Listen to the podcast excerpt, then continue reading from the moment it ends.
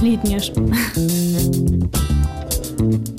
Летняя школа 2020. Всем привет! Это подкаст «Летней школы» и я, Андрей Ромашков. С нами сегодня Света Корюкова, директор медицинского отделения, а также координаторы мастерской Павел Иванов и Никита Визжачий. Привет, Никита, Паша и Света. Всем привет!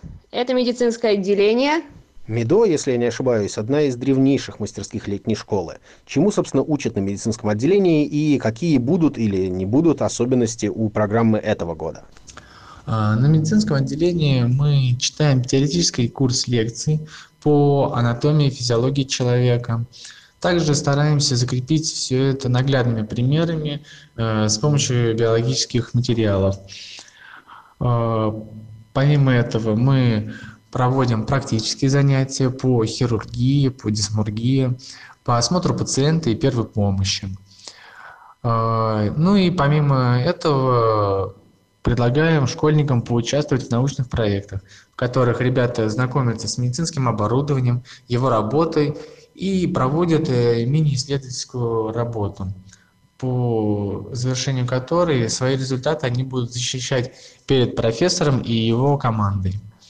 Э, в этом году работа мастерской будет такая же, как и обычно, то есть э, мы читаем для новичков более упрощенный курс, а для ребят, кто приехал уже не первый раз, мы проводим более углубленную программу, э, знакомя их с частными аспектами медицины. Кого ждут на вашей мастерской? Какие есть вступительные требования, кому подаваться не стоит, а кому, наоборот, нужно обязательно бежать к вам? В первую очередь мы ждем школьников 8-10 класс, которые интересуются медициной. У нас нет требований знаний именно медицинских предметов каких-то, потому что мы прекрасно понимаем, что в школах этого не преподают. И э, на собеседовании основной упор мы делаем на знание школьной программы за 8 класс, это анатомия и физиология человека. Точно стоит подать заявку тому, кто интересуется медициной, кто хотел бы познакомиться с этим, хотел бы узнать, что изучают в медвузах, с чем работают врачи, как устроена работа врача и с чем приходится сталкиваться. Не стоит подавать заявку разве что тем, кто совершенно не интересуется медициной, и это не его. Ну, кроме того, хотелось бы еще подчеркнуть, что у нас программа достаточно сильно загружена. То есть э, то время пребывания на летней школе, которое у нас находятся школьники, практически каждый день. Они э, находятся на теоретических или практических занятиях, это много часов в день, и нужно достаточно интенсивно учить предметы. Но мы, в свою очередь, э, стараемся обеспечить досуг и отдых, э, и, кроме того, рассказать подробнее о том, чем мы занимаемся и почему это важно и интересно. К чему следует готовиться тем из ваших будущих участников, кто еще не знаком с форматом ЛШ? Какие трудности могут быть при обучении в лесу и какие это накладывает ограничения? На собеседовании мы акцентируем внимание наших участников на том, что мы едем в лес, в палатки, что привычных условий бытовых не будет. Они должны быть к этому морально готовы, и это очень важно. Очень важно для них и для их родителей, чтобы еще до заезда люди понимали, родители понимали, куда они отдают своих детей, а школьники понимали, что им предстоит испытать.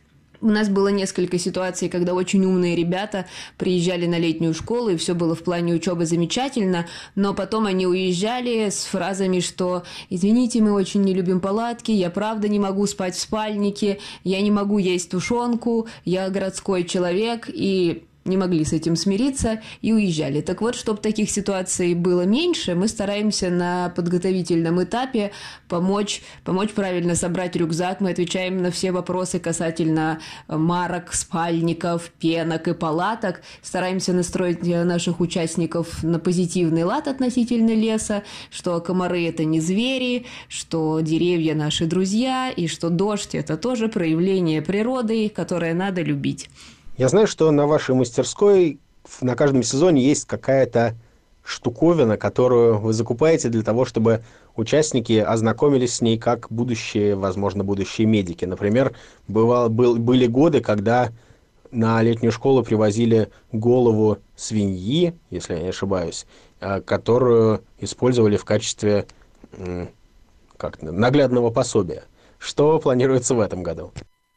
Для практических занятий мы покупаем свиные органы, потому что они очень похожи по строению на человеческие. Мы всегда стараемся купить сердце и показать строение камер сердца и основных сосудов.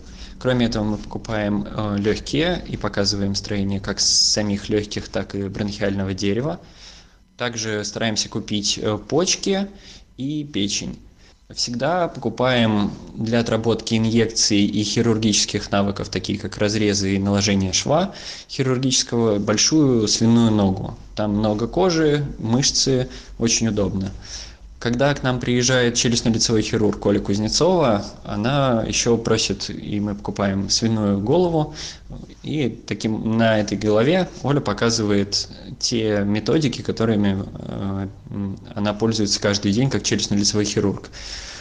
Э, иногда мы еще проводили занятия по остеосинтезу, то есть э, то, как собирают кости травматологи во время операции при сложных переломах. Ну и напоследок, какое напутствие вы бы дали тем, кто сейчас слушает этот подкаст, но еще не до конца решился подать заявку на вашу мастерскую? Э, ну, в качестве напутствия я бы, наверное, сказал, друзья, не бойтесь пробовать в своей жизни что-то новое. И, как говорил Александр Пушной в своей знаменитой программе, мир интереснее, чем вам кажется. Спасибо. Всем спасибо. Это был подкаст летней школы о медицинском отделении. С вами были Света Корюкова, Павел Иванов и Никита Визжачий, а также я, Андрей Ромашков. Всем пока. Летняя школа 2020.